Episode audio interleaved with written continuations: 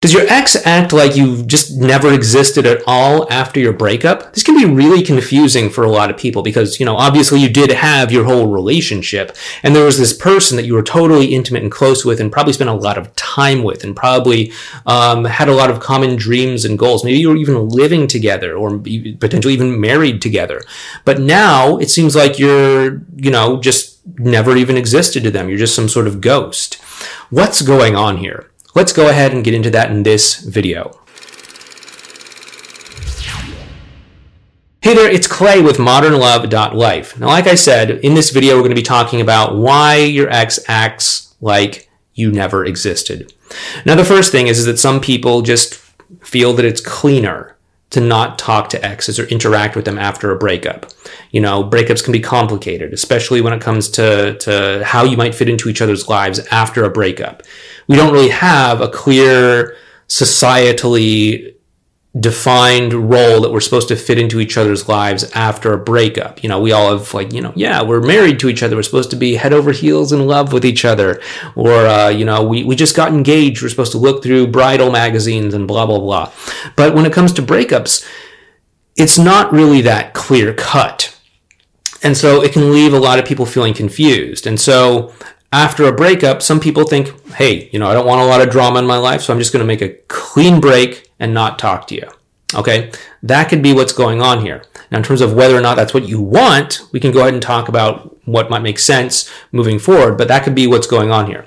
The second thing is that your ex could be doing no contact. Now, I know you've probably heard of no contact if you've watched other videos, both mine and other people's. But uh, you know, your, your, ex may have heard of no contact as well too. It's it's it's been sort of a superstitious thing in the whole breakup world since as long as I can remember, going back to 2003, back when I was going through my own breakups and all that sort of stuff. What you may not know is that your ex could be doing that themselves, trying to heal from the breakup, trying to move on, just doing it because people tell them to do it, all sorts of things like that.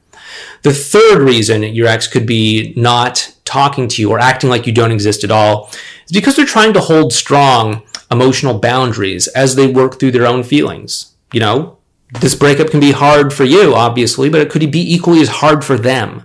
Yeah, they might be putting on a strong face, and yeah, they might be making it seem like they moved on. Maybe they're posting stuff on social media that makes it seem like their life is perfect.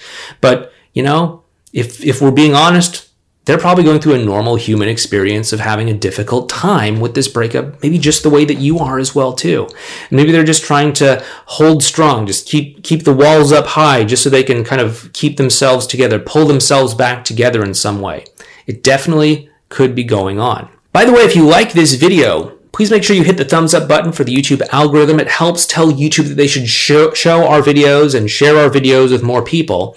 Um, and also, please make sure you subscribe to this YouTube channel as well, too, if you're not already subscribed. Making sure you hit that bell icon next to the subscribe button so that you can receive notifications when we upload and post new videos. Anyway, the, the next reason why your ex could be acting like you never existed at all is, well, uh, maybe they feel that you hurt them in some way um, and they're trying to get back at you for some reason. Uh, so they're maybe giving you the the silent treatment, the cold shoulder, whatever you want to call it, and um, it can be tough. But if there is a lot of you know bad blood or whatever between the two of you, it could definitely be a motivator for them to try to hurt you because they want to hurt you because you hurt them. You know, there's an old saying, you know, hurt people hurt people. That's to say, they feel hurt, so they want to hurt you. Uh, it could very well be true. Again, you probably know them better than I do or anyone else on the internet does because you were in a relationship with them. You could probably say, yeah, you know, uh, they could probably, I could see them doing that because of what I know about their personality and what I know about, you know, how they might respond to things, etc.